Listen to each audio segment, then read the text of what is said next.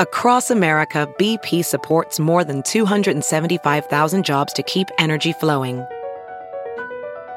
Jobs like updating turbines at one of our Indiana wind farms and producing more oil and gas with fewer operational emissions in the Gulf of Mexico. It's and, not or.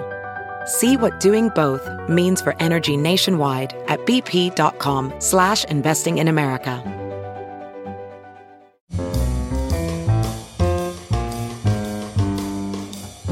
This is Merriam-Webster's Word of the Day podcast for January 23rd.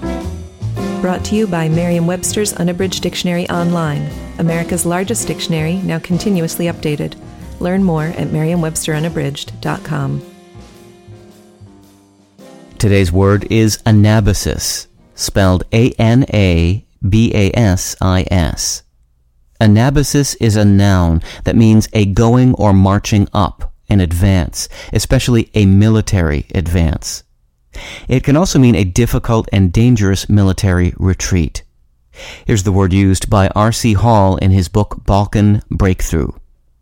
This German and Austro-Hungarian withdrawal from the Balkan Peninsula in the autumn of 1918 would presage a similar German anabasis.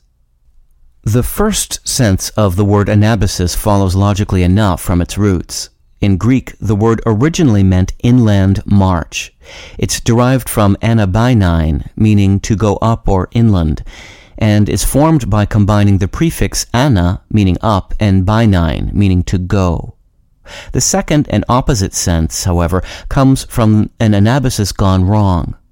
In 401 BC, Greek mercenaries fighting for Cyrus the Younger marched into the Persian Empire only to find themselves cut off hundreds of miles from home.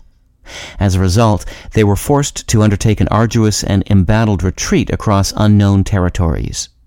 Xenophon, a Greek historian who accompanied the mercenaries on the march, wrote the epic narrative Anabasis about this experience, and consequently Anabasis came to mean a dramatic retreat as well as in advance.